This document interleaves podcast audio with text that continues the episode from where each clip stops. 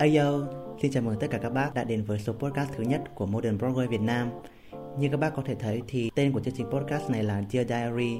Sở dĩ tôi đặt tên như vậy là bởi vì đối với tôi chương trình podcast này nó giống như của nhật ký để mình có thể tự do chia sẻ những câu chuyện trong cuộc sống của mình. Không chỉ riêng về nghệ thuật đâu mà bất kỳ câu chuyện gì cũng được. Ok, như đã hứa thì trong số podcast đầu tiên này tôi sẽ chia sẻ với các bác về niềm đam mê. À, đam mê thì có nhiều kiểu đam mê lắm. Đam mê về tiền bạc này đam mê về tình yêu đam mê về công danh sự nghiệp các thứ các thứ vân vân và mây mây. Nhưng mà vì đây là một kênh podcast về nghệ thuật cho nên hôm nay tôi sẽ nói về niềm đam mê với nghệ thuật. Trước khi nói về vấn đề này thì tôi muốn kể cho các bác nghe một câu chuyện. Ở nhà tôi có một thằng em trai nó rất là thích nhảy. Thằng cu ờ, tham gia rất nhiều hoạt động nhảy nhót ở trường vào các câu lạc bộ và các cuộc thi. Năm nay thì nó thi đại học rồi à, ở nhà thì bố mẹ tôi cũng khá là thoáng để cho nó tự chọn trường và cho nó theo được được theo đuổi niềm đam mê của mình. Tất nhiên là với một niềm đam mê nhảy như thế thì nó sẽ muốn thi vào một trường nào đó mà có đào tạo ngành nhảy chẳng hạn. Nhưng bố mẹ tôi thì nghĩ là cái việc nhảy này nó khó để đạt được thành công.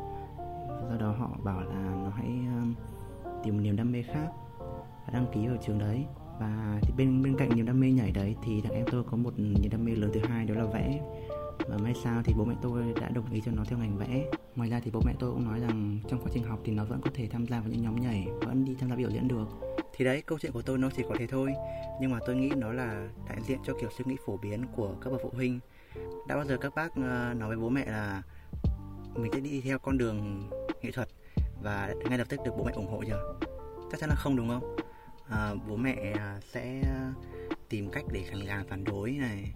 Nếu mà nhẹ thì sẽ à, định hướng theo một con đường khác giống như nhà tôi.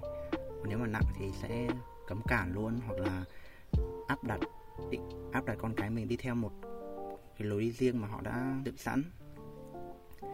Nhưng mà các bác đừng nghĩ rằng họ làm như thế vì họ không ủng hộ niềm đam mê của mình.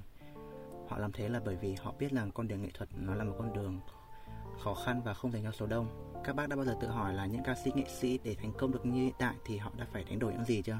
Tôi thì đã không ít lần đọc được trên mạng xã hội những bài viết kể về quá khứ của các ngôi sao. Trước khi nổi tiếng, người thì phải à, đi làm công việc chân tay với đồng lương bèo bọt. Người thì phải tự chi trả tiền túi để cho những ờ, sản phẩm âm nhạc của mình. Đó là tất cả. Và tôi nghĩ những cái như thế nó mới chỉ là những phần rất rất rất rất nhỏ trong những khó khăn mà họ gặp phải thôi và các bác nghĩ rằng là bố mẹ chúng ta sẵn sàng để cho con mình đi vào một con đường như thế á? Tin tôi đi chẳng có bố mẹ nào muốn như thế đâu. À, họ muốn con mình có một tương lai ổn định và có thể phát triển sự nghiệp. Chính vì thế mà các bố mẹ mới thường muốn con mình học ngành kinh tế này hoặc nhà kỹ thuật gì đấy để ra trường xong có một công việc ổn định hơn.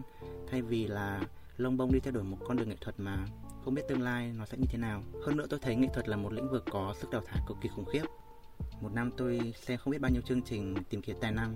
Nhưng mà để có được thành công và được khán giả nhớ đến thì chắc chỉ có đến trên đầu ngón tay. Cái hồi mà còn suy nghĩ non nớt ấy, thì tôi chưa bao giờ nghĩ rằng tiền bạc nó là một điều gì đó quá quan trọng đối với nghệ thuật đâu.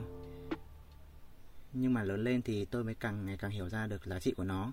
Ngày trước tôi có nghe ai đó nói rằng, em sống để đam mê chứ không phải đam mê để sống. Và tôi thấy câu cuối đấy khá là hay nên là mới chọn nó trở thành chủ đề chính cho số podcast lần này. Theo các bác các bác lựa chọn giữa sống để đam mê hay là đam mê để sống. Ở thời điểm hiện tại thì tôi sẽ lựa chọn sống để đam mê.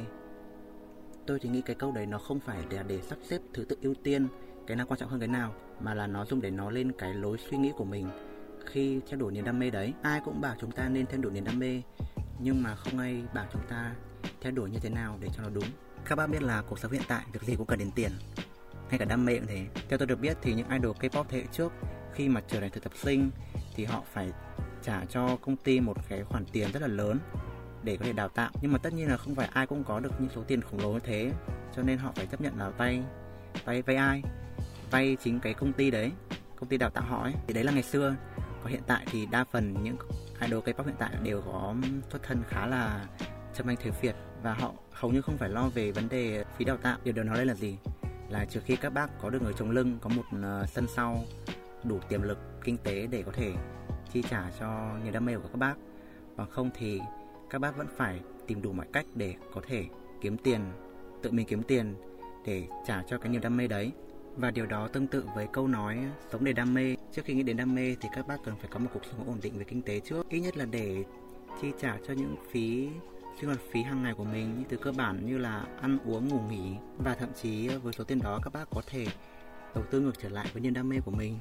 Trong cộng đồng Modern Broadway Việt Nam chúng tôi ấy, à, tất cả mọi người đều có chung niềm đam mê nghệ thuật. Nhưng mà bên cạnh đó thì ai cũng có một công việc chính để kiếm tiền để chi trả cuộc sống và niềm đam mê nghệ thuật. Những lần mà chúng tôi uh, tụ tập hát hò và biểu diễn với nhau ấy nó chỉ là một phần để làm đa dạng sắc màu trong cuộc sống của chúng tôi thôi. Nghệ thuật không phải là tất cả. Đối với tôi nó giống như một ừ, thứ gia vị để cho cuộc sống của bạn thêm phong phú. Và nếu như bạn có thể sống được bằng niềm đam mê đó thì là một điều rất tốt. Nhưng nếu bạn buộc phải làm một công việc khác mà không đúng với niềm đam mê của mình thì cũng đừng xem như đó là một nỗi bất hạnh. Bởi vì cuối cùng thì nghệ thuật nó là ở trong tâm hồn bạn và không bao giờ có thể chết đi được. Tôi biết là ngay số đầu tiên mà đã nói về một vấn đề đau to buồn lớn như thế này thì nghe có vẻ đau đầu phết nhở. Nhưng mà tôi đã hứa với các bác rồi nên là tôi sẽ thực hiện nó thôi. Bù lại thì trong số thứ hai tôi sẽ nói về một vấn đề nhẹ nhàng hơn. À, đó là nói về chính bản thân mình vậy. Để các bác có thể hiểu hơn về tôi người đang hot chương trình này người mà các bác à, chỉ có thể nghe thấy giọng và không biết mặt. À không ngoại trừ những người trong cộng đồng MBV thì vẫn phải biết mặt tôi đấy. Ok À, chương trình podcast sẽ đến đây thôi nhỉ?